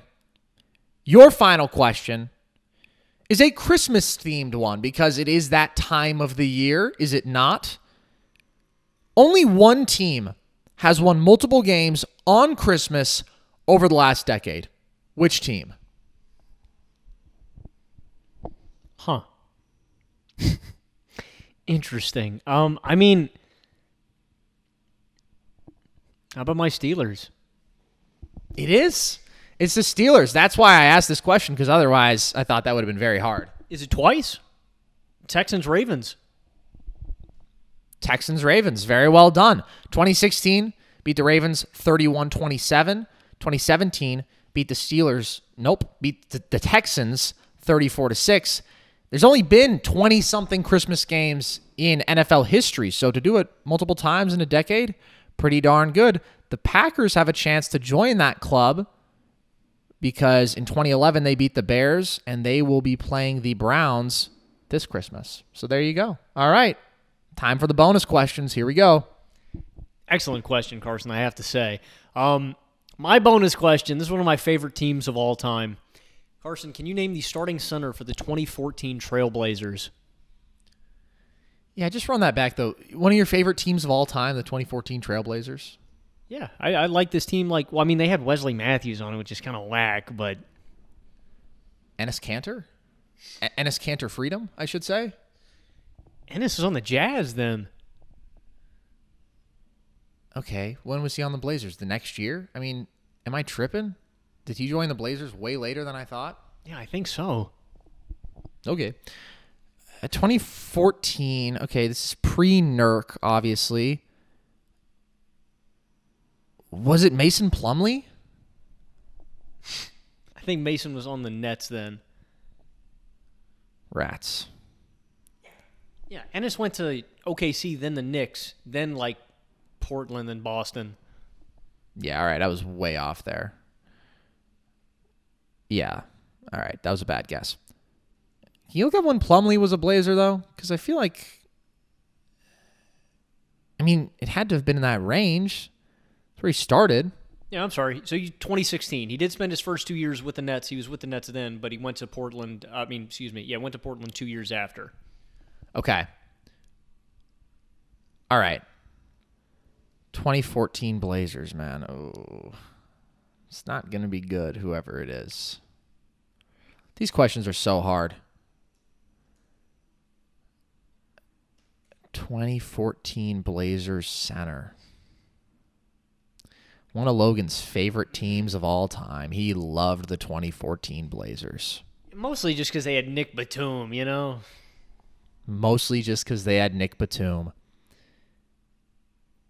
Yeah, I mean, it was a fun team.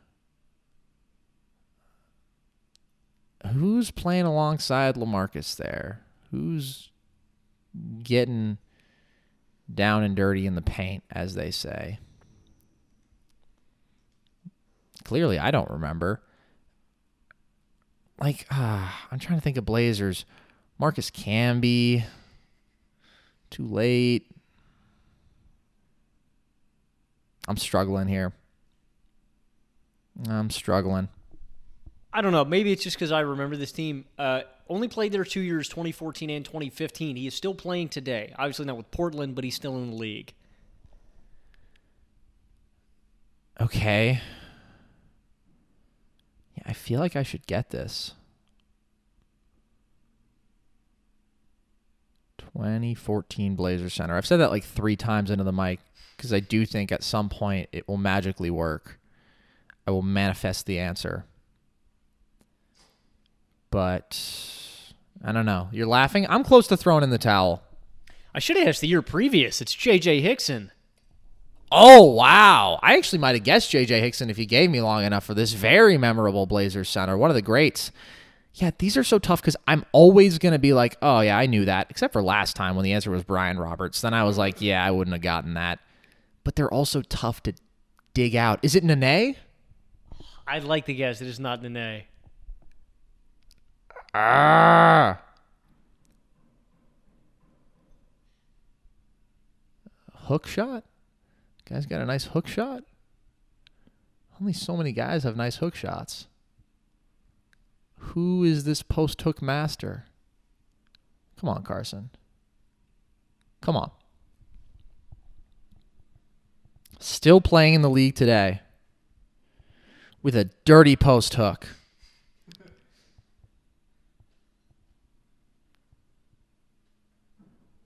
I don't know. Throwing in the towel. It's Sideshow Bob, Robin Lopez. Yeah, I really should have gotten that. Especially once he gave me the post hook. Come on, man. I mean, Rolo spent several years in Portland. Very memorable Blazers center. That's bad. Okay. Well, you live and you learn. All right, Logan, your bonus question. Ready? It's a special one. Two different quarterbacks. Each started 8 games for the 2012 Chiefs. Can you name them? I believe I can name one of them. Tyler Palco. No. Oh, I don't know if I can now. Yikes. I'm going to be honest. They're easier than Tyler Palco. Matt Castle. Matt Castle's one of them. My boy Tyler Thigpen? No. Matt Moore? No.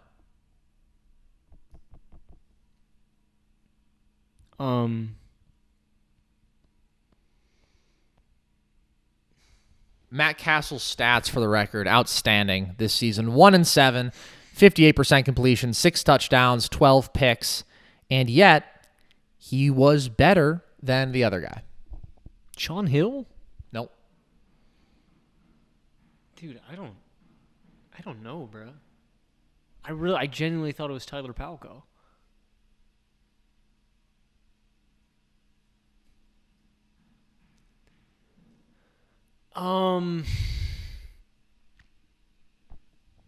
So for what it's worth, Tyler Palco started 4 games the year before this. Yeah, I remember he threw 3 picks against the Steelers. Pittsburgh product, actually. Went to college there. I don't know why I think about Tyler Palco so much. That guy lives rent-free in my mind. Come on, bruh. 2012 Chiefs. I believe this is the year previous to Andy Reid. Todd Haley at the helm.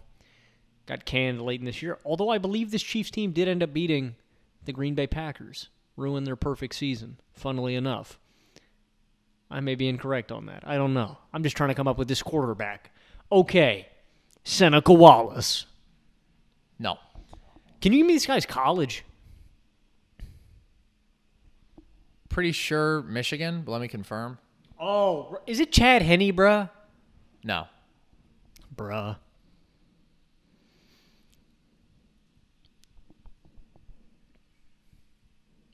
Oh, no, I'm sorry. Notre Dame. Brady Quinn? It's Brady Quinn. Bada bing, bada boom, Logan. He was also 1-7 this year with an outstanding 2-touchdown to 8 interception ratio and sub 57% completion. Signature season for Mr. Brady Quinn.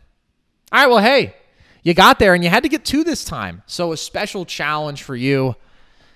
It was an up-and-down episode, as it tends to be. The highs, the lows, the agony, the joy, the fatigue, the excitement. That is just the nature of Trivia Time, and we hope that you have all enjoyed it by our side. So, with that, you probably know where to find us, but if you don't, we are available here on our YouTube channel if you are watching along. We do shows normally Monday, Wednesday, Friday. Holiday season may be a little bit different, but talking about the NBA, NFL, and doing trivia just like this. You can also listen to the podcast on Apple, Spotify, wherever you get your audio content. You can see on our YouTube channel that we also do video essays, video breakdowns normally about the NBA, so stay tuned for that content. You can follow us on social media. Twitter is @nerd_sesh. Instagram is @nerdsesh, as is TikTok. And with that, as always, I've been Carson Brabber. I have been Logan Camden. And this was Nerd Sesh.